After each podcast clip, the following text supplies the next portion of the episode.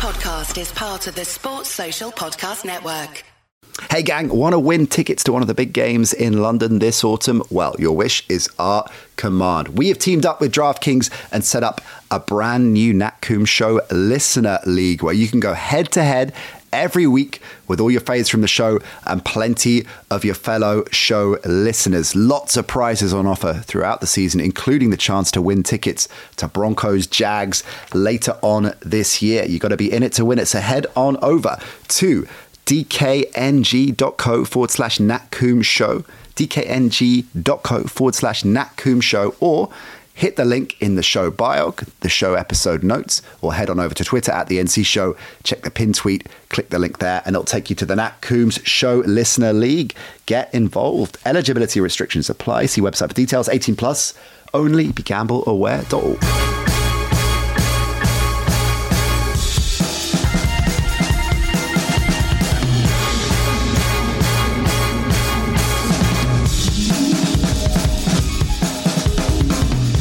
welcome to the Nat Coombs Show. We are almost there, gang, and it is our first, I'm loving saying this, our first preview show of the season. And who else but the All Pro Ben Isaacs in the house? Benny's going to look 49ers Bears, we're going to look at Pats Dolphins, Bengals Steelers, Packers Vikings, Chargers Raiders, Bucs Cowboys. Look at our sleeper picks, dark horse picks, our Super Bowl picks, you name it. We are going to rattle through the next 60 minutes and help get you up to speed for the start of the 2022 NFL season and week one. So, without further ado, let's get to it. Ben Isaacs, here we go. We are what less than well, just slightly over 24 hours and change uh, away from the start of the 2022 season, and it always makes me think at this stage of proceedings. I love first two things. I love the fact that there is editorial the world over, basically plowing the same line of at this stage of the season, everybody has hope. okay, the, Brown, the Browns don't have hope. Your Bears do not have hope. the Texans don't have hope. Whichever way you got it, they don't have hope. We'll talk about those because we're going to preview some of the key matchups going into Week One in a bit. So we always say that everyone has hope at this stage of the season. So that's that's just nonsense. Second thing as well is we talk a lot, our generation, about how fast life is going. Right? It, it, I don't know if it is the a mistake of every generation to think that life is speeding up for them, and then the next generation thinks the same thing, but I definitely, definitely feel that when I started out in this business 15 odd years ago, covering the game, that period between the Super Bowl and that Monday morning after, or probably sort of the Wednesday after, right, when all the press conferences have Yeah, been done and yeah. you watch the game again, and then the start of the season was oh, just painfully long. Now, a blink and we were we were celebrating Stafford and the Rams. Ollie was crying in his beer because the Bengals couldn't get it done, and that was yesterday, right? What the hell's going on? Oh, Yeah, is I- life getting faster? I think it is. I think because of our because of our age, and you say our generation. Obviously, we're both Generation X, the greatest generation officially. Yeah. But as we get older, time does seem to does seem to pass faster. But I think the I think the thing is is that nowadays, you know, I always say there is no off season. There used to be a proper off season, and there used Mm. to be a real lull when it came to the news that you could access. But now it feels like in the in the same way that people say that the campaign for a presidential election starts the day after Mm. the presidential election. It- the the draft build-up starts the morning after the Super Bowl. Mm. And then we have months and months of draft coverage, which we didn't used to have the access to all that draft information. We couldn't just go onto YouTube and find absolutely everything. We didn't have all this analysis at our fingertips. We didn't have NFL Network, press of a button away and just lounge on our sofas and watch this. So it just does seem to stretch. But this is this is a special part of the season. You're right. Not every team has got hope for this coming season, but they've got hope that something can happen in the future, that they're getting towards Ah, something. Spoken like a true Bears fan. Potentially. Right. Bears Niners is one of the key games we're going to talk about. That game, incidentally, live on Talksport 2. Big announcement. I dropped this on social channels end of last week. Uh, NFL's back on Talksport. I'm in the thick of it. Benny, you're going to be involved. Propo, of course, the brains of the operation, producing it. Shout out to Will Gavin. Uh, front and center in the coverage. Ollie Wilson as well. The great Phoebe Schechter. What a lineup that is for starters. All pros. All, all pros there. All pro lineup. Uh, all through the season. We're on air from five o'clock Sunday. 49ers Bears. So we're going to mix it up. We'll be doing live games. We'll be doing the red zone show quite a lot as well. We just bounce around a lot of the games. Even when we're doing live games, we'll of course be updating regularly on everything that's going on around the league. So it's fast paced. It is my favorite sporting cliche, high octane. it's up there with the business end of the season. High octane. It is though, fast paced, lot of fun. Join us, Talk Sport two Sundays. So we're going to get to that game. We're going to talk Pats Dolphins, Bengals Steelers, Packs Vikings, Chargers Raiders, Bucs Cowboys. I mean, frankly, which games aren't we? Did well. Let me tell you, the ones we're not covering here. Propo and I might might just be casting our eyes over on Edge Rush, which we're dropping later on in the week. Shout out as well to James Sandrini, the guru, the fantasy guru, and our, our new ish fantasy show. We can't call it brand new now because we've had two or three episodes uh, in association with DraftKings FFS, our fantasy show. That's dropping as well. So we'll be looking uh, at some of your key pickups for your first week of fantasy, demystifying daily fantasy as well, because our listener league, so many of you have, have signed up to already and wisely so because we're giving away all kinds of terrific prizes in that league, including tickets to Broncos Jags. You can win if you head on over to the link in the show notes or on we've got it as a pin tweet on twitter. Uh we're pushing it out as well. Video link there. Still no tiktok of course. Then you can win prizes every week including those tickets. Ffs edge rush coming.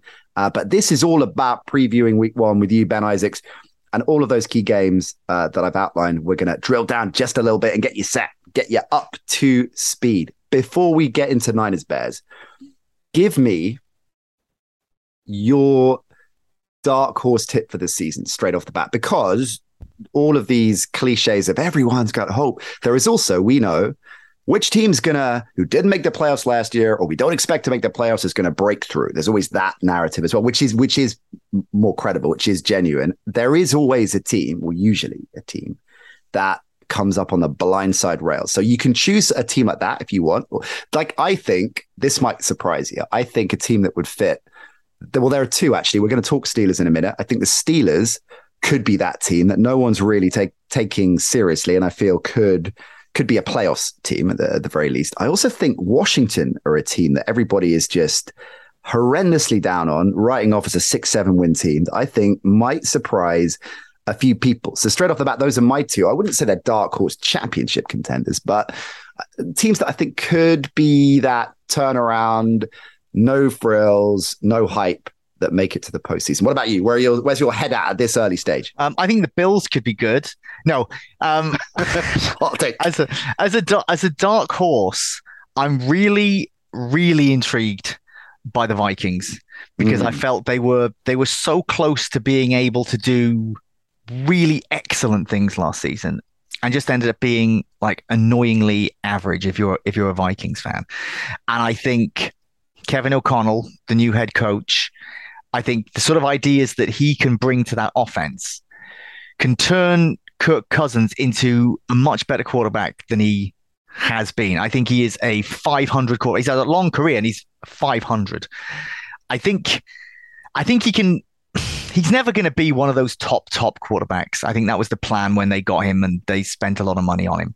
But I think that he can have some seasons under Kevin O'Connell that will make us that will make us reassess how mm. we've looked at Kirk Cousins. Can he win a Super Bowl? But this is something that I've written about for the Times this week. So by the time you're listening to this, that's probably dropped on on the Times website. Shout out to myself plug in early doors. But that is what I've written about. Quarterbacks, this at this stage of the season, if you look back at the last 30 years, and it is fascinating to look at the all the quarterbacks who won Super Bowls, of course, a number that have won multiple, um, and the breakdown with a couple of exceptions. So Trent Dilfer's typically the one that people wheel out for the 2000 Ravens. You could look at Foles, who had that kind of starry run. Eli was a jobbing kind of middle of the pack pro, but then had those sensational turns. Brad Johnson with the Bucs. So yeah, other than that, uh, and I, I, as you know, I think Eli's a Hall of Famer anyway. Other than that, it is Brady, Rodgers, Favre, Young, man, yeah, ex- man. I mean, it just it exactly. tells you that most of the time, if you want to win the Super Bowl, you need a top, top, top tier quarterback. So uh, Cousins isn't that, as you said, but is he good enough to be that? Uh, you know, and are the Vikings collectively good enough to be that type of team where he can he's just above the water margin? Yeah, I, I think I think he can be providing all the pieces around him can work out. I mean, Justin Jefferson, we're all in love with Justin Jefferson. Um, it's interesting you say about Eli Manning as a as a Hall of Famer. Lock. He's a Hall of Fame lock in my head. So, and I I don't necessarily disagree, but his record: 117 wins, 117 losses. Mm. Kirk Cousins, 59, 59 wins, 59 losses, two ties. Mm. So they're both they're both exactly at 500. Eli was obviously a big game player. And Kirk Cousins isn't necessarily that big game player, and he hasn't played on as big a stage as Eli Manning. Right. Maybe, maybe he would just really over overachieve in those situations. I don't know. I want to Like- know the Kirk Cousins uh, Super Bowl MVP odds. I'm going to ask Propo to look into that. Oh, my Propo word. still isn't pulling his weight, and we're, as we said, so close to the start of the season, and I'm really concerned about this. So I'm going to ask Propo to look to look at if any sportsbook is having Cousins as Super Bowl MVP. Yikes. Okay, I'd be Like the interested Vi- to hear those Like, odds. like the Vikings, incidentally, every time you mention Kirk Cousins on the show, always shout, uh, shout out, Freudian slip, shout out Mike McCartney, the greatest agent in the business, the amount of money he has secured for Kirk Cousins. Every time unreal. Kirk Cousins gets name checked, Mike McCartney needs to be name checked as well because he is a heavyweight. The So the Vikings are your dark horse pick. Any other teams that you think, eh, no one's talking about them as a playoff team, where everyone's writing them off, but I think they might surprise people. Well, I feel like I feel like the Cardinals are being almost completely ignored. Mm. Um, which I think, which I think is harsh because the NFC. It only takes a few things to go a little bit weird in the NFC, and it could be absolute chaos because it is it is quite it Yeah. is quite top heavy. Yeah. Um, you know, there's been so much said about Kyler Murray and all the kind of film study stuff and the stuff in his contract, but we know that he can win games. We know he can he can improvise in the in the way that you need NFL quarterbacks to be able to improvise. That division is that division is really interesting now that Russell Wilson has has left. I think I think there is a place at the playoff table for the Arizona Cardinals, and when it comes to the NFC playoffs, I think anything can happen once it gets started because I think it will be. I think the I think the NFC playoffs are going to be absolute bedlam. We know that the AFC is going to be a bloodbath because there are so many good teams. But if one team in the NFC gets hot, then that might be what it takes to get you through the postseason or Mhm. kind of deep through the postseason. Yeah, if you're in the NFC, wide open, I think is the technical term. Incidentally, Hmm. uh, Propo on point. I've got to say, he's already found out Kirk Cousins just forty to one to win Wait, the Super Bowl MVP. Super Bowl MVP. Well, that- Oh. that, validates, I guess. There's a bit of bit of buzz about the Vikes because to join those two points together. The NFC is wide open. There are concerns about the Bucs. I still think the Bucs are going to be fine. I think this whole narrative of Brady taking time off. Oh, it's all and something something's not right about them. They'll be fine. They'll be deep, deep dives into the playoffs. I, you know, I'm much like the Saints, and they're they're my, I guess, as Ol said, they're the equivalent of the of my Patriots pick last season as a team that I think will make the playoffs when a lot of people don't think they will. Although I'm a little bit worried about some of the recent moves that they've made defensively. I think that's a massive blow for them and a big pickup for the Eagles. Um, so I think they're in the mix. But the point being that the Rams, of course, will be contenders, but it's so hard to repeat. The last team that did that was was the Patriots 20 years ago. So yeah, the Vikings, any anyone that is in that playoff mix in the NFC is at the final table of the World Series of Poker with a decent stack of chips, and they're like, "All right, game on! I've got a decent crack at this." So forty to one. Propo, we're gonna raid the NC Show bank account, and uh, we're gonna maybe put a little a little flutter on that. Gonna, it might do some. We're doing uh, on FFS. We're uh, playing some DraftKings leagues. Obviously, logically, James Sandrini, the guru, is picking our show team, um, but we're going to battle against DraftKings all around. Uh, all around the globe, and anything we win there, we're going to be giving to charity. So that's something we're doing with our FFS show. I think we should probably do the same thing. Oh, on on Edge Rush, um, we can. Uh, I'm laughing because he's just messaged me saying Drew Lock is 200 to one to win the Super Bowl MVP. Come on, Oh, I don't I don't like those odds either. I mean, wow. No, so Cousins 42 anyway. We can't. We'll talk about this on Edge Rush, but yeah, I think we're gonna we're gonna chuck some uh, some wages and, and try and make some make some money for charity. Um, Drew Lock at 200 to one is, is sadly not one we're gonna we're gonna be backing. All right, let's get down to business. Let's start Bears 49ers. As I say, our live game on Talksport 2 this weekend. The build up starts from five o'clock. A kickoff, of course, just after six. And that is going to be fantastic. That moment when you're on red zone for the first time. Uh, of this season. Scott Hanson has all the boxes rock up and kickoffs all around America. So we're going to be across all of those. But Bears 49ers is our is our live commentary game. We've already established, Ben, that the Bears are, barring an absolute miracle, not going to be playoff contenders realistically. So what is their ceiling this season? What would make you and Bears Nation feel satisfied sitting in second week of January and the, the regular season's done with the work that you've just seen? Is it well, kind of eight and nine type of season and Fields progressing? What do you think? I think the record will be irrelevant in mm-hmm. terms of kind of how fans will feel. Mm. It's going to be it's going to be obviously a losing record. If they get to eight or nine wins, mm. that would be that would be incredible with the level of talent on the roster. So, okay, let me let me set up the Bears season by talking about a story from my past. Oh, interesting. I'm going to get slightly self-indulgent, but you'll see my point. Well, hey, look, we all do on this show, so you go for it. so, um, not long after I got married, um, my wife and I, we wanted to be able to buy a house, we want to be able to have a garden and, you know, try for a child. And bowling we, alley indoors. I mean, that's always the dream. Yeah. So we just like just like Nixon. So we we were trying to figure out, okay, like what what can we what can we afford? And we realized we could afford basically nothing. And luckily for us, um, my wife's sister um, said, okay, come and move in with us for a year, save money, and get a house deposit together. So we did this and we were living in Surrey. We had to commute into central London. It was it was difficult. It would take so long. The trains would be unreliable. Just getting to the nearest station. At one point, there was a lot of snow. We had to walk to the nearest station. It would take an hour to walk there and then an hour to get into central London on the train.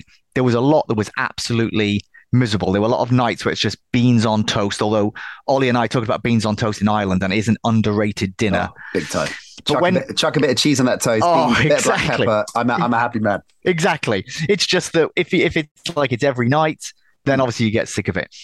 And the thing that obviously well, kept, well, yeah, maybe the thing that kept us going was knowing that there was there was a there was a goal in sight, and we were privileged in that we had family who were able to financially support us in that way, so that although that year was difficult and I was miserable for a lot of it, I knew there was light at the end of the tunnel, and we had the piece in place. We had that deposit.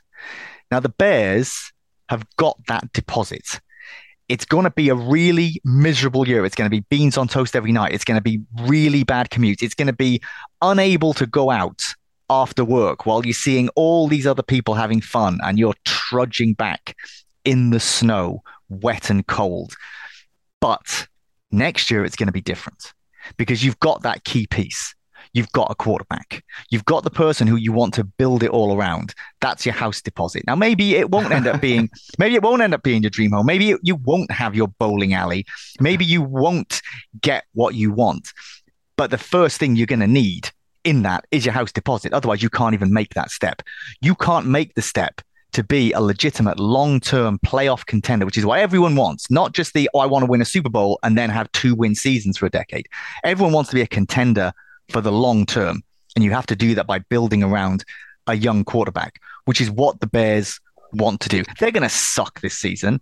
And it's kind of deliberate because they are trying to save as much money as possible so they can go big on free agency and draft picks in a year's time and really start building. The bad news for Bears fans is that this should have been the this should have been the situation last year. But Nagy wanted to do it a different way. It all went poorly. And now they have to start at year zero again, which means they kind of lose one year of that rookie contract of mm. Justin Fields, the where it would be cheaper to build around. Mm. So that's that's the downside there. But at least they are building around a house deposit, if you see uh, what I mean. I love it. I definitely see what you mean. Uh, incredible Ben Isaacs' analogy to kick off the season. Uh, long-time listeners and listeners to our live talk sports show as well will know that Ben loves a uh, quarterback food analogy, biscuits particularly. So the idea, I thought you were going to go there that Darnell Mooney was the beans on toast. Oh. I thought maybe you were going to go there, but actually, I, am with you every step of the way, and I love the analogy. So brilliant stuff. And let let's just drill down a little bit more in a bit more detail. So the Bears have a new whole new setup coaching wise, right? Yes. So Eberflus coming in a defensive mind. They've got Getsy coming in an offensive mind to, to run that offense, the latter from uh, the Packers, of course. You've got um, very little going on offensively outside of Fields and Mooney. Cole Kmet, I guess, is in the mix and so-so ground game. The offensive line is is going to be a, a, problem. So let's let's start with Fields and the kind of offense you expect to see from Getsy and the kind of protection he is likely to get, uh, and therefore what you think is realistic in terms of his progression this season. I'm I'm expecting him to have to run a lot this season. I think there's going to be a lot of planned runs, and I think there's going to be a lot of improvisation when the protection breaks down. The offensive line is average at best. They did use draft picks on that offensive line over the last couple of years, and it's not really worked out. I don't on certain areas of the roster, it's been deliberate neglect. On the offensive line, it hasn't mm. because you want to stop your quarterback from getting kind of crushed into a thin paste. Bengals, so, which shout out to Bengals. Yeah, yeah. Front office there. Exactly. So the offensive line is not good. They are going to have to use a lot of a lot of play action to keep um, defenses on their toes. Mm. Justin Fields will be good at that. The problem will be, and I, to be honest, you say so-so run game. I really like David Montgomery. I think the, the any problems in the run game are purely up front. The line, okay, sure. rather rather than with Montgomery. Yeah. Um. The the thing is with with Justin Fields, obviously, is that he doesn't have many weapons to throw to. Darnell Mooney, I think, is a is a potential number one wide receiver, but we are yet to see that because he always had Allen Robinson mm. in the team. I don't. I'm. I'm. I'm actually quite glad Allen Robinson's gone because he he checked out a long, long, long time ago and was just kind of picking up that check, which is not really the Allen Robinson way, mm. which just shows how annoyed he was with team management. Mm. He's not done that anywhere else. Um, but he was he was a letdown in the locker room. He he should have been that that kind of mentor for Justin Fields to be like, I'm your I'm your safety blanket. And he's never had that. Cole Kmet, the hope is is that he can be this really reliable kind of short yardage receiver. It's like, right, look, it's third and five. I, I can get you that. I can I can quickly get open and keep hold of the ball. But Defensively, think, they're they're flipping as well, aren't they? From a three four to a four three. Yeah, and it's they they don't fully have the personnel to do it right now. There's been issues with Roquan Smith, who had kind of demanded a trade and then didn't demand a trade, but clearly isn't very happy. I think he was kind of playing chicken mm. with team management and ended up blinking first. So if the if the Bears are to do anything, Roquan Smith is going to have to have an absolute absolute monster season. Mm-hmm. But there's not there's not a lot around him because of that, I mean, there wouldn't have been that much around him even if it was staying with a 3 4, but going to the 4 3 and needing that new personnel to gel, I think it's going to be difficult. So it's, there are going to be a lot of defeats, but there's going to be a lot of exciting plays from Justin Fields. There's a, there, it's a young roster mm. that they are, that they are building. I think they're doing it in the right way. It may never, it may never amount to anything, but we're going to see from Justin Fields, we, he, he's going to have a test every single week. Mm. And we will really see what he's made of because he will never have a season as hard as this ever again. Well, he's certainly going to have a test on Sunday against the 49ers defense. But before we talk about that and, and that specific matchup, let's lead off with Trey Lance. So many eyes are going to be on this game and are going to be on him because he is a raw and unknown quantity. I mean, he was a raw quarterback coming into the league. Shanahan's gone all in on him. The early looks we got were unsurprisingly uh, to the as advertised that he was learning fast, but basically out of his depth. But we expected that he would be. There's a whole amount of work he's put in in the offseason. The PR machine is in full effect from the 49ers. He's our guy. He's incredible. He's going to be great.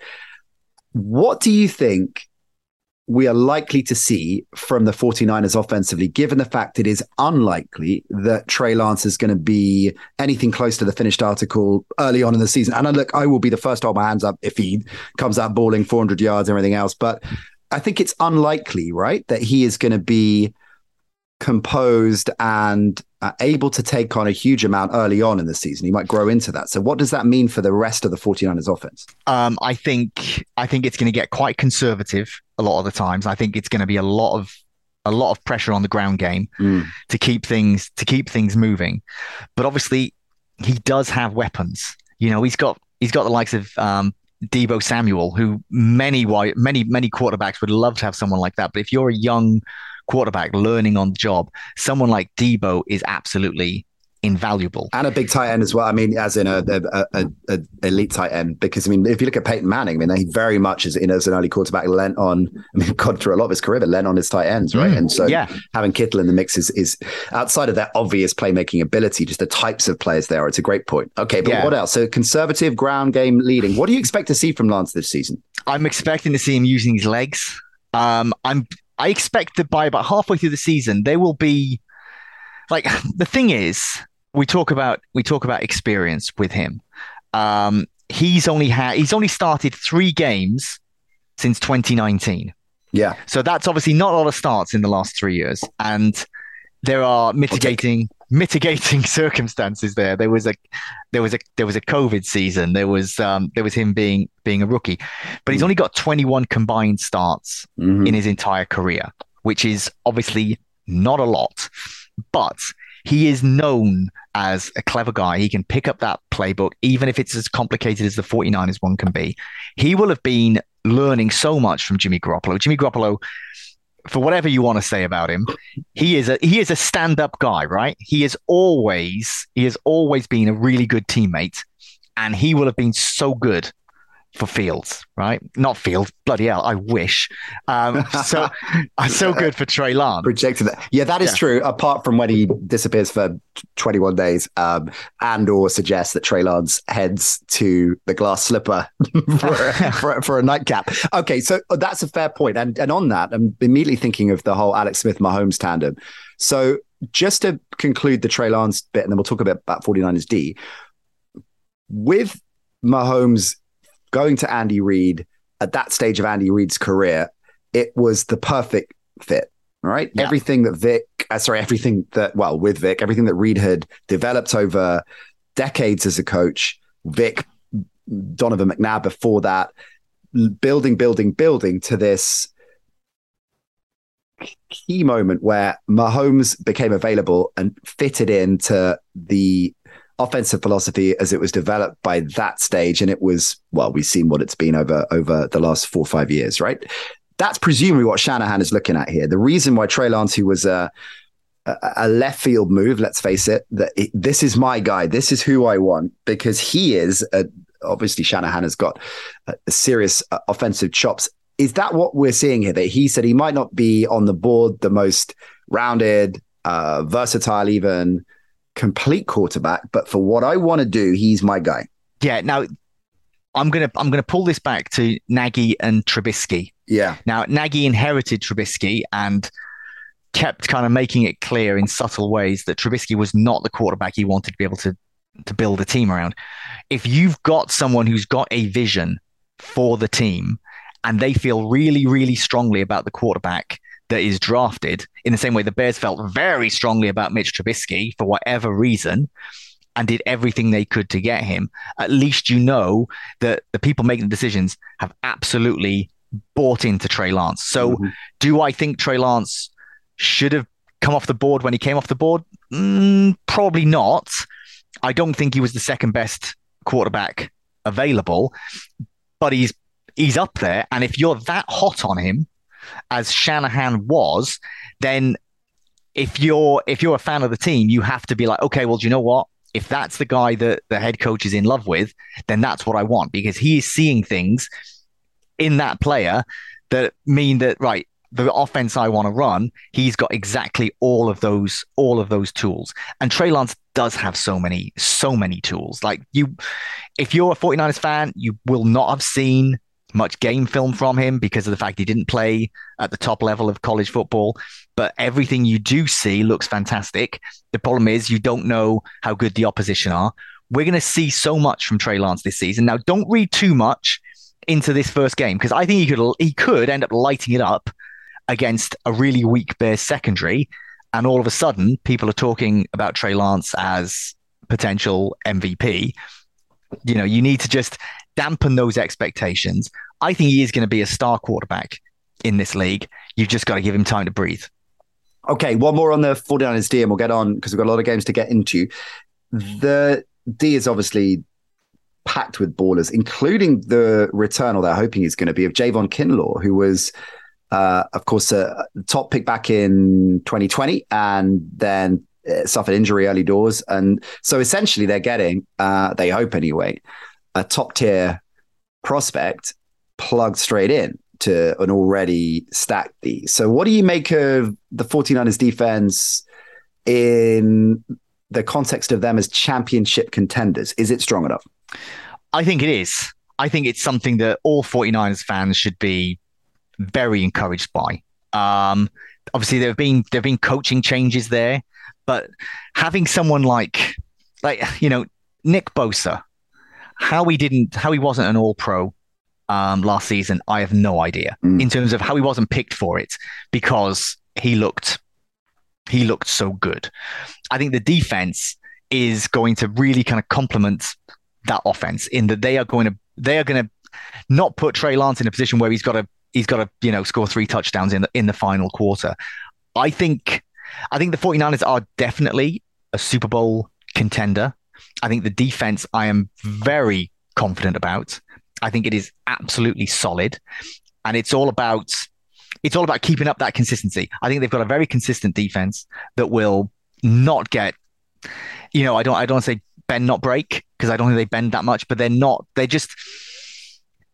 It's not about it's not about the home run hitters on that defense. It's just mm. the fact that defense will wear you out. Mm. Well, um, that, that, moves us nicely to Bengals Steelers uh, because we'll also connect the Trubisky chat as well. Trubisky announced as the starting quarterback for the Steelers for now, anyway. Of course, there's a lot of buzz that uh, they uh, might change lanes at some point during the season. Clearly, the Steelers' chances of a postseason berth are predicated on this incredible defense, which uh, it's something I've said on the pod a number of times in the offseason. One of the smartest pickups in the offseason has been Brian Flores, added to that defensive coaching unit. I think it's genius from Tomlin. It is stacked with depth, quality, playmaking ability. If you look at players like Minkah, I love this Steelers defense. Tomlin's never dropped below 500 in his career. I don't think he's going to this season. I think the Steelers will make the playoffs. That is my hot take. Let's maybe talk me down from the ledge here. More Mitch Trubisky is something you maybe never thought you'd see in the NFL, right?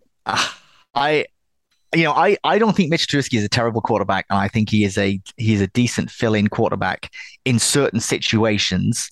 Um, you know, let's not forget he did help the Bears to a playoff appearance. Mm-hmm. Um, when he was playing in that Bears team, he had good protection, and I don't see him getting that good protection in Pittsburgh. That offensive line looks to be a mess. I think Mitch Trubisky is going to get a lot of pressure.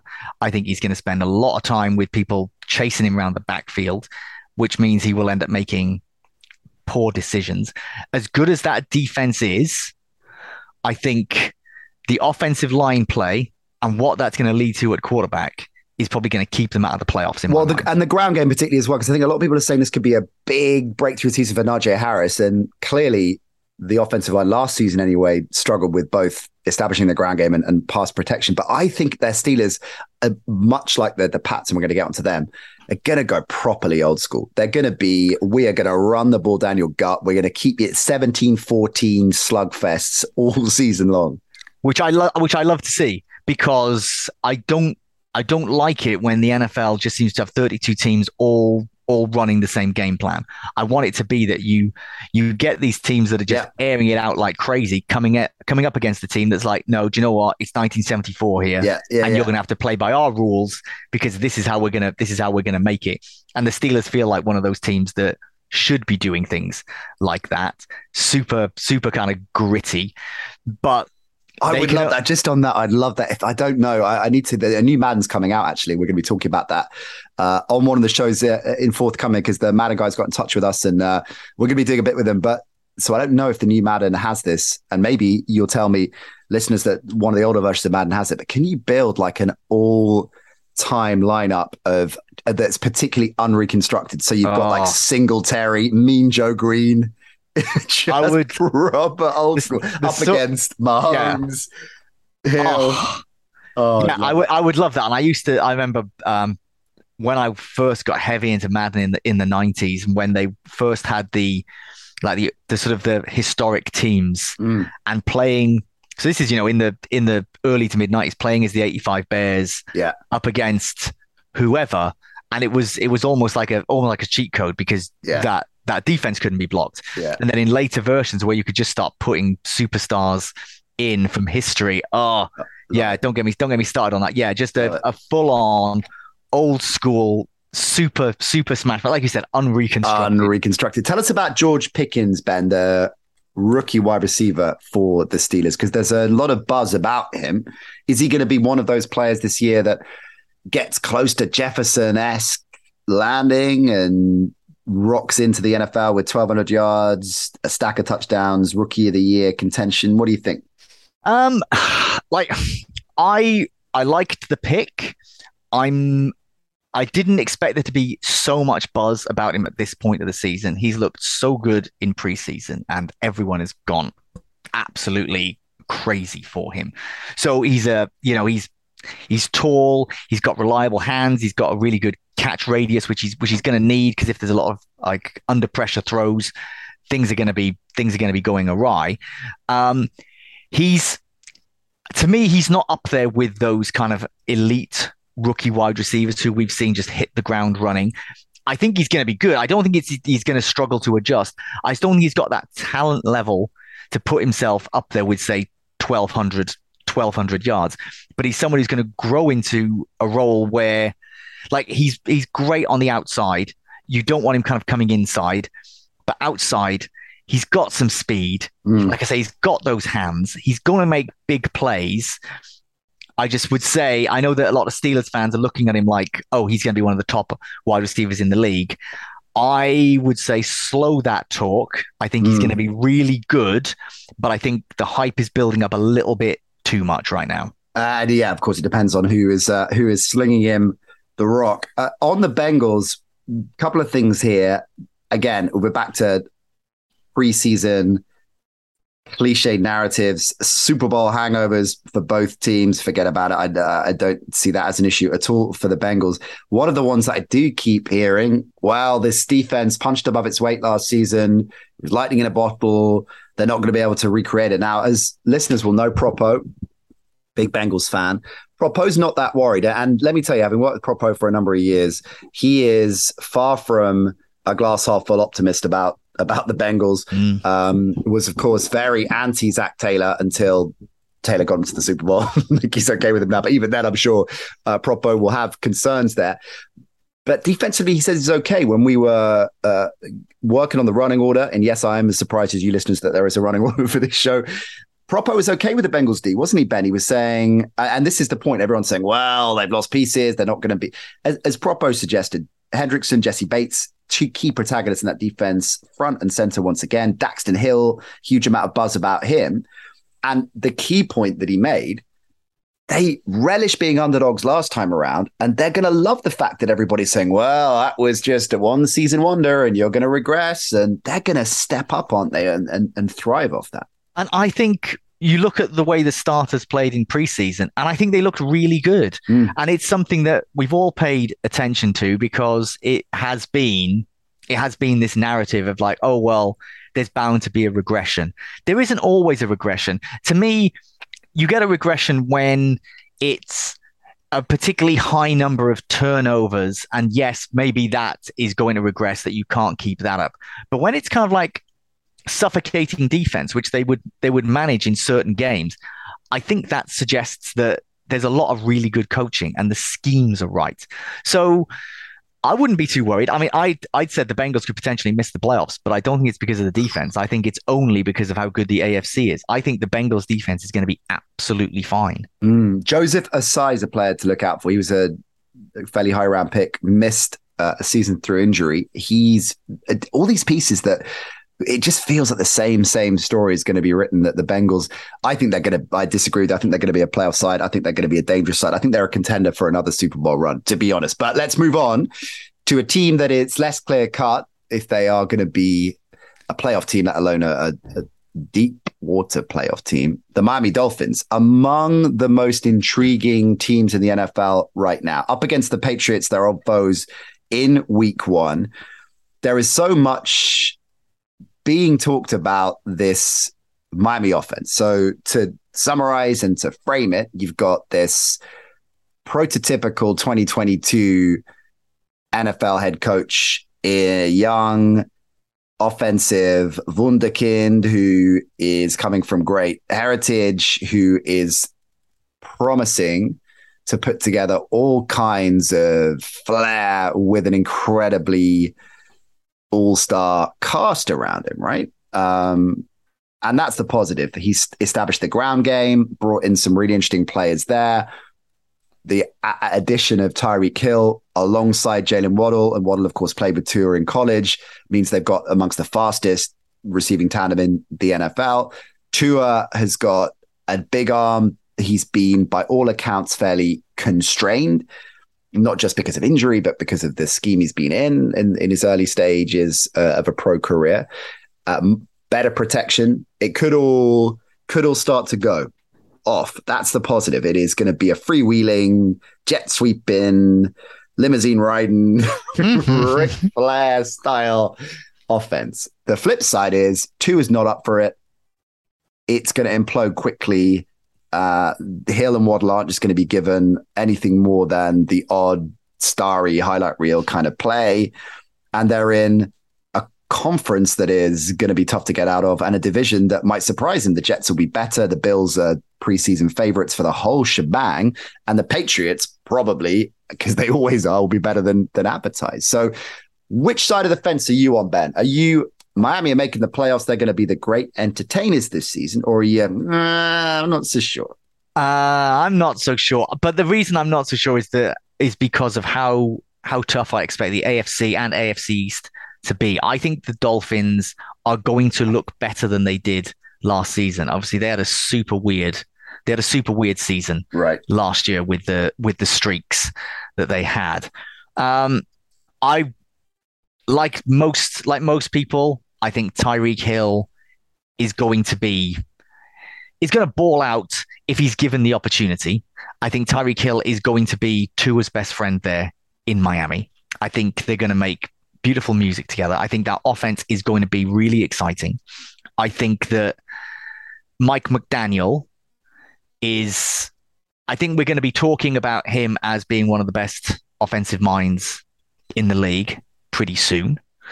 Um, they've gone through so much there, and we don't know.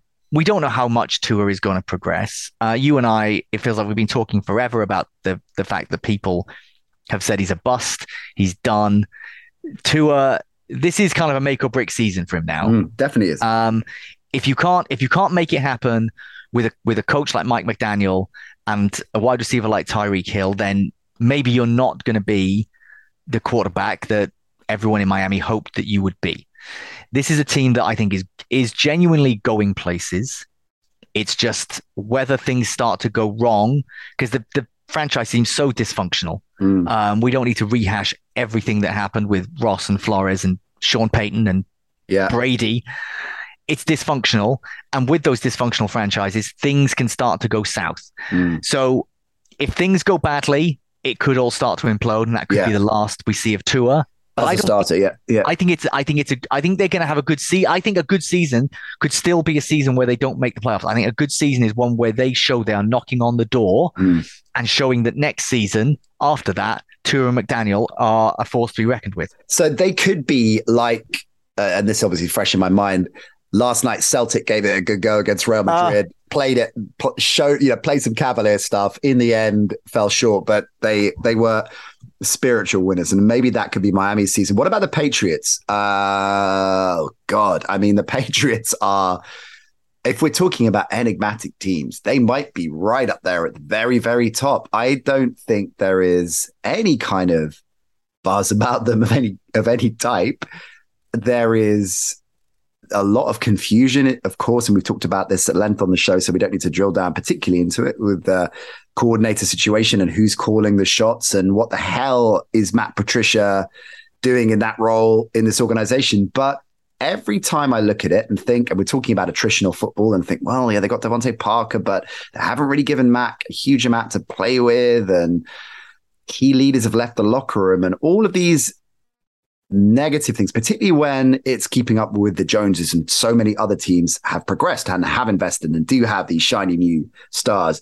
It all seems to be looking pretty miserable for New England. But I keep coming back to the Belichick factor. And at what point do we think that that won't be enough anymore? That Belichick, and maybe, maybe never, maybe he will continue to surprise us until he walks off into the sunset. But there is a very real chance, like we see with a great heavyweight boxer, with many great quarterbacks over the years, that that their time comes and some people work it out and get out of Dodge on a high and others don't.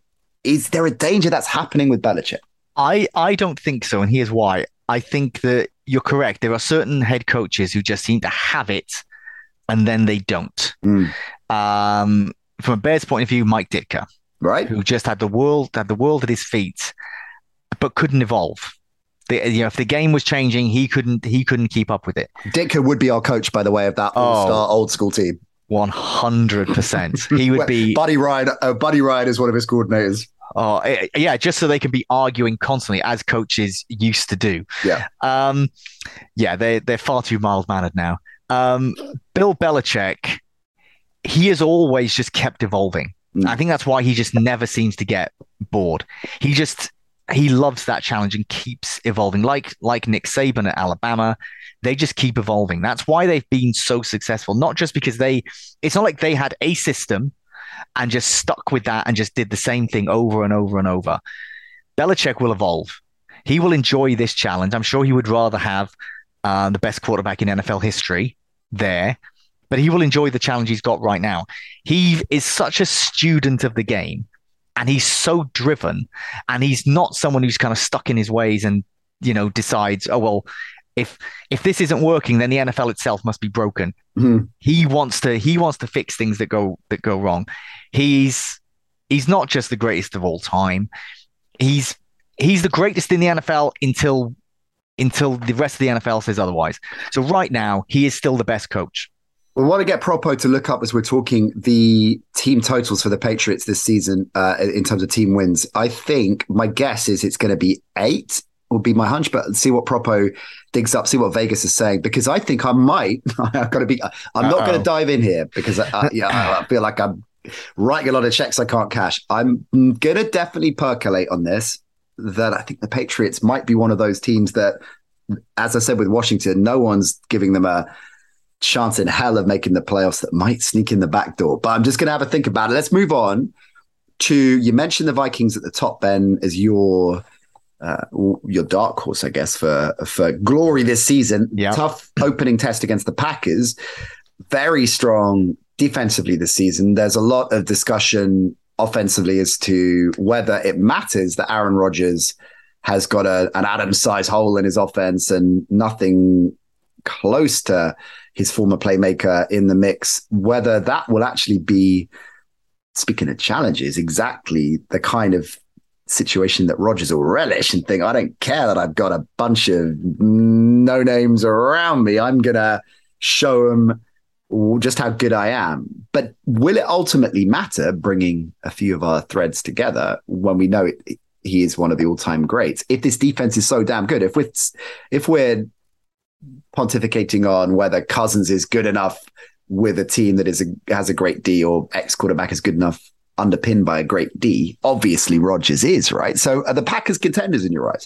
Oh, 100%. Yeah, absolutely. That that defense is at a level where, like you say, even if the supporting cast isn't there for Rodgers, and the thing is, is he always makes players look better than they are. Mm. So you know, we'll we'll find out about players who have kind of moved on from the Packers offense mm. of how how good they look elsewhere, because he makes he just he elevates everybody. Now, what I found interesting was that um, the other day he was photographed wearing um, an Allen Lazard T-shirt. So Allen Lazard uh, is now considered to be oh he's going to be Rodgers' favorite. He's my guy. Yeah. Now what it reminded me of is how when when they're picking a new pope and they're waiting for like that kind of that plume of smoke to come out um, of the chimney to be like, yes, we've we've picked we've picked the pope. And I was working at News International when there was a general election. I can't remember which one it was, and they did this thing where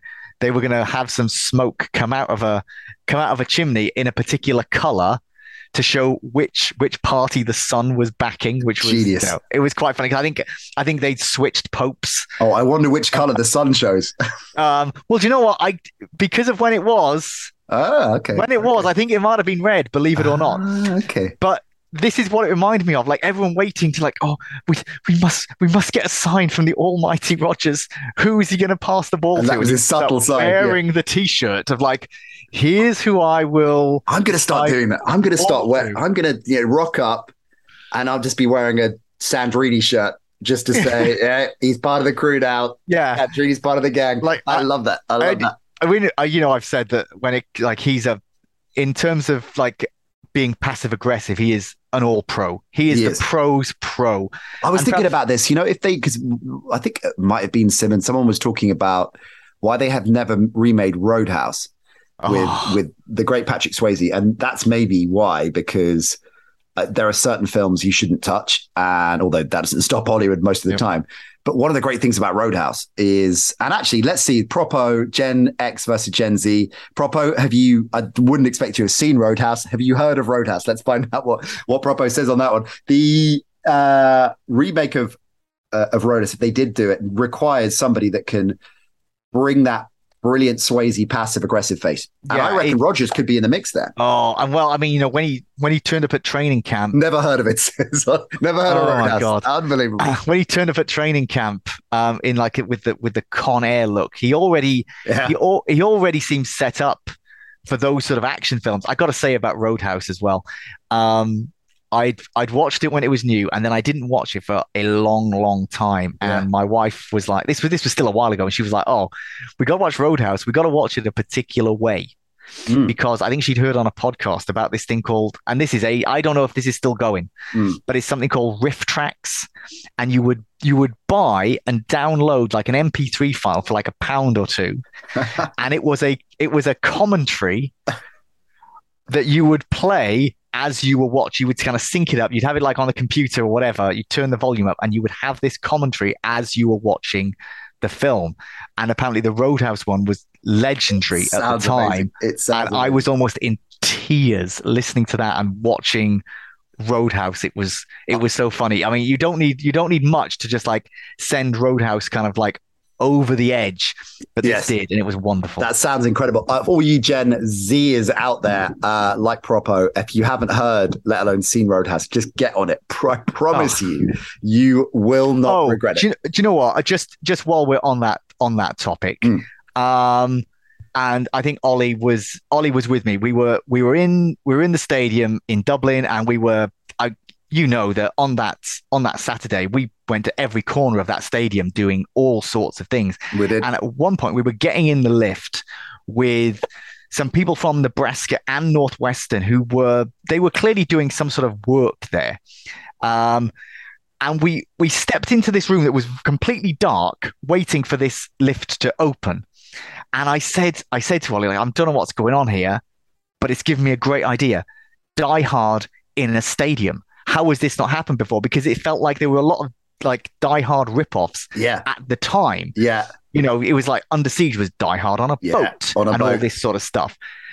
And Did He Ollie say, I don't know what Die Hard is? he said he'd never seen it, and then all these, all these No. others, all these others, like they were, they were students, they were Yeah. students working for the university. Okay, so they were, just to put that in context, they were 23, 22. Yeah. They then all started saying, I mean, they were not even included in this conversation, but because uh, Ollie and I are so magnetic with our personalities, Well, they sure. wanted to, they Sure. wanted to join in. They were then all saying they had never seen Die Hard. Oh my They were- God. There were there were like eight of us in the lift. I was the only one who had ever seen Die Hard. And I was like, What what, are they wrong? teaching you at university? What is- Northwestern's one of the top universities in America. How can you have not been shown Die Hard? I What was is wrong with hoping education. I was hoping that story was going to end with this uh, elevator full of American students just chastising Propo for not not seeing Oh, Die Hard. But oh no, they're they're Team Propo is what you're saying. Yeah, it was Unbelievable. It was, it was horrific, and I'm sure there are a lot of listeners now who are incredibly upset. Some have probably Yes. pa- paused to compose themselves Yeah. and then kind of Yeah. just give themselves a minute and come back to it. But imagine I'm surrounded by people there in this. I, it was perfect. I was there. I'd set up what's going to be the next the next hit Hollywood film, I imagine, and then none of them had even heard. How is the how it just it, I, I don't want to spend any more time on it because it's winding me up now. It's upsetting. it's really upsetting. On to lighter notes. Uh, Propo is redeeming himself a little bit. Made me chuckle just now, uh, typing into our group chat. According to Nat, 16 teams in the AFC are going to make, make the playoffs this season. this is true. Minimum. I, this is true. I'm going to revise. Uh, I'm not. uh, Well, yeah, I'm, I'm not going in on the Patriots. uh, I don't think. I think I was hasty there. But um, but I'm sticking with what I said earlier. I think Washington could sneak on the inside route. Uh, Patriots, incidentally, team total, win total, I should say, over under eight and a half this season. Vegas have got it. So I that might be a well, that's one for Edge Rush, but that Ooh, might be a, worth a look. I think. Let's um, well, let's get uh, through the last couple of games. Two more, uh, including the first of a number of tantalizing AFC West matchups. Chargers Raiders. Week one, lo- I mean, what is the over under on this going to be? Like 79 points? I mean, it's just going to Oh. be, uh, it's going to be, I'm so excited about the, the West, as I'm sure all of you out there are. Everyone's, well, most people seem to have the Raiders fourth out of four. That, that they still make the playoffs, of course, fourth out of four. Most people seem to have the Raiders by and large bottom of that pile. It's either Raiders or Broncos. Chiefs and Chargers seem to interchange in terms of preseason predictions, the top two. Is that how you see it? Do you see the Chargers and the Chiefs demonstrably stronger than the other two in the grand scheme of things? Or is this, as I see it, I think this is a four way shootout all season long. I could conceivably see, even including the Raiders, any one of the four teams winning this, winning this division. Right. The more the more I think about it, the more I feel that the Chiefs and Chargers will come out of this division in the playoffs. Um, but it is it is still I I I still cannot get a full sense of it. Any of these teams can be in the playoffs and do well in the playoffs, not just sneak in, but do well in the playoffs. I can see any any one of these four teams winning that division, and you can't often Mm. say that unless when you look at one of those divisions and you're like, "Oh, all these teams are bad." We've often had that with the NFC East and be like, "Oh, well, someone's got to win it. It could be anyone." That's not the case for this. This is the most loaded and exciting division in football, and I don't remember one even being as as close to that title as this one is. Any of them could do it. I think the Chiefs and the Chargers are the favorites, but if the, like the Raiders and Broncos put in other divisions, they would win it and be the favorites. Yeah. I I'd put the I'd put the Chiefs at number one in that division, but like legitimately, the Chiefs could finish fourth, but still look good Mm. because the other teams in that division are so wildly exciting. I I I can't wait for it. I mean, it's perfect the way this one sets up. Um, We talked think- about the McDaniel Dolphins offense. I am super excited to see what McDaniels does here. Everyone's weighing in on, well, the line's not going to be able to uh, help him achieve his vision. And maybe that's fair. Maybe that is the weak link for, for the Raiders. But Jacobs, Baller, Waller, Baller, Adams, Carr, as we talked about a gazillion times on the show, the most underrated quarterback in the NFL. The defense is stacked. I mean, it surprises me that people are looking at the Raiders as to the most part as as as the as the outsiders for this division. The Chargers, I get. I mean, incredible, uh, incredible postseason. Uh, and looking at that roster, if we're looking on paper, huge amount of depth. I still think there are potential questions. Well, I guess there are questions to be asked about McDaniel's as a head coach, but I'm not sure. I mean, out of the out of the four coaches, if we're looking at a, a hot take coaching head to head, what is your what's your power ranking there? Is it Reid just because of everything? yes. So it's Reid. Mm. And then, it, and Then then it's it's, really, it's- then it's super right? tight. Yeah, Yeah, I mean, right. Reid has just got that track record, um, and And I'll always back that, even bearing in mind what we said earlier about, well, at some point, most coaches will jump the shark. I'll always, back, particularly in the postseason, always back the veteran quarterback who's seen, been there, done it, the veteran head coach who's been there, done it. And so for that, and I would uh, count Mahomes as a bit of an outlier in that. Oh, I guess he's a veteran now, but he's seen enough. He's seen enough yeah. of that action, you know, to to be in that mix. I yeah, I, I like the Chiefs. I mean, I like the Chiefs for the deep run this season, but yeah, the other three coaches, yeah, that's a pick 'em. Yeah, yeah, and I, you know, someone someone's going to finish bottom of that division, and it's going to be a disaster because of that. Not because of the fact that they will have played really badly, but just because finishing fourth is a disaster if you've got legitimate playoff hopes, as all four of these do. I think I think the Chargers Raiders game is going to be is going to be decided by the defensive lines.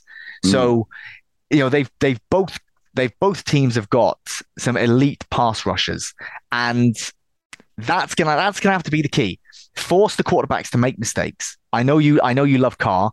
He's no Justin Herbert, but the likes of Crosby and Jones, yeah, Bosa and Mack on the other side. I think that's what tip the, tips the scales. Whichever one of those lines has the best game probably wins the game. I'm taking the Raiders for a shock upset pick there. All right. Final game, Bucs Cowboys. We touched a bit on the Bucs. I think suffice to say, injury issues, of course, as well. Godwin, uh, Russell Gage going to be game time decisions. The Brady situation ridiculously overhyped. I mean, if there's one player in the history of world sports that it doesn't matter has missed a couple of weeks of pre- preseason, Tom Brady. Uh, and will it's incidentally whatever he's dealing with in his personal life will be strictly business. It's Tom Brady, so please stop that. As Iron Mike would say, the mouth clowns and that nonsense. uh, the Bucs are going to be fine. Much as I'm big on the Saints, I still feel the Bucs will win the division. Uh, I think the Saints are a playoff team from that division. What about the Cowboys? Coming full circle, re- our recurring theme of enigmatic teams we can't quite work out a lot of people seem to be down on the Eagles are the buzz team in the NFC East. The Cowboys, you know, Mari's gone. It's all on CeeDee now. And yes, there are clear playmakers and big name talent. McCarthy, everybody's. I mean, it seems to be a Sean Payton's for the taking, right? Uh, so where are you? The Cowboys a playoff team? Oh man, I like that's your answer, right? There's your answer. That's exactly that is, that is that is how we all feel about the Cowboys. It seems, you know, and the nine and eight. I'm calling it now. Cowboys are nine and eight and missing like, the playoffs. Like I don't know what we're going to get out of Zeke Elliott, who I absolutely love. Um, I'm I'm worried that he's not as durable as he needs to be. Um, you know, you got Tyron Smith, the the left tackle, who's going to miss probably the entire season. Yeah, um, that's that's a big loss. Um, you know, we know that we know that we've seen we've seen what Dak can do, and we've seen what he can do in difficult situations. So he's always reliable. But I just don't know, man. I just like this is a team that I cannot get fully excited about, considering mm. they were like what twelve and five last year, won the division. I don't think there's a team that won a division championship who everyone is so just kind of like, yeah, eh, about. It's a bit um, like the, I suppose it's elements, and it's not the same, but elements of that. A Packers side that went 14 and 2, and it was just kind of everyone was a bit, uh, they're just not, they're never convinced, right? And yeah, the, true. The Cowboys don't, they're just not convincing. I don't feel that they are rounded enough. No, and I, I, I feel part of it actually is, you know, we've, we've, we've talked about kind of very experienced head coaches on this, on this show. Mike McCarthy is mm. someone who just, I trust the guy in the regular season, but mm. when you get to the postseason, you feel like you've really got to outcoach some guys, and I don't know how often he outcoaches people. Basically, sorry, yeah. Cowboys fans. Oh, watch the Cowboys roll to thirteen and four, and yeah, go all the way. Um, Cowboys fans, feel free to clip this up. Um, and fire it to us repeatedly uh, throughout the season. Right.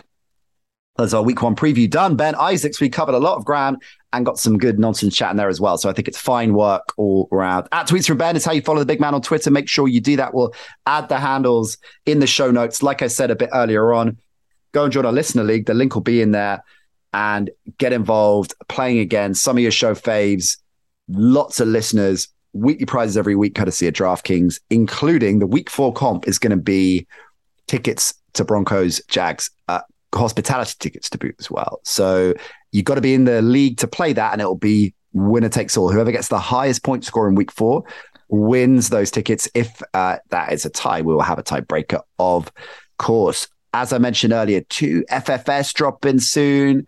Edge Rush dropping soon, all before the weekend. Final prediction, Ben, as we're recording this Wednesday, this is drop uh, Wednesday, this is dropping Wednesday. Prediction for the season opener.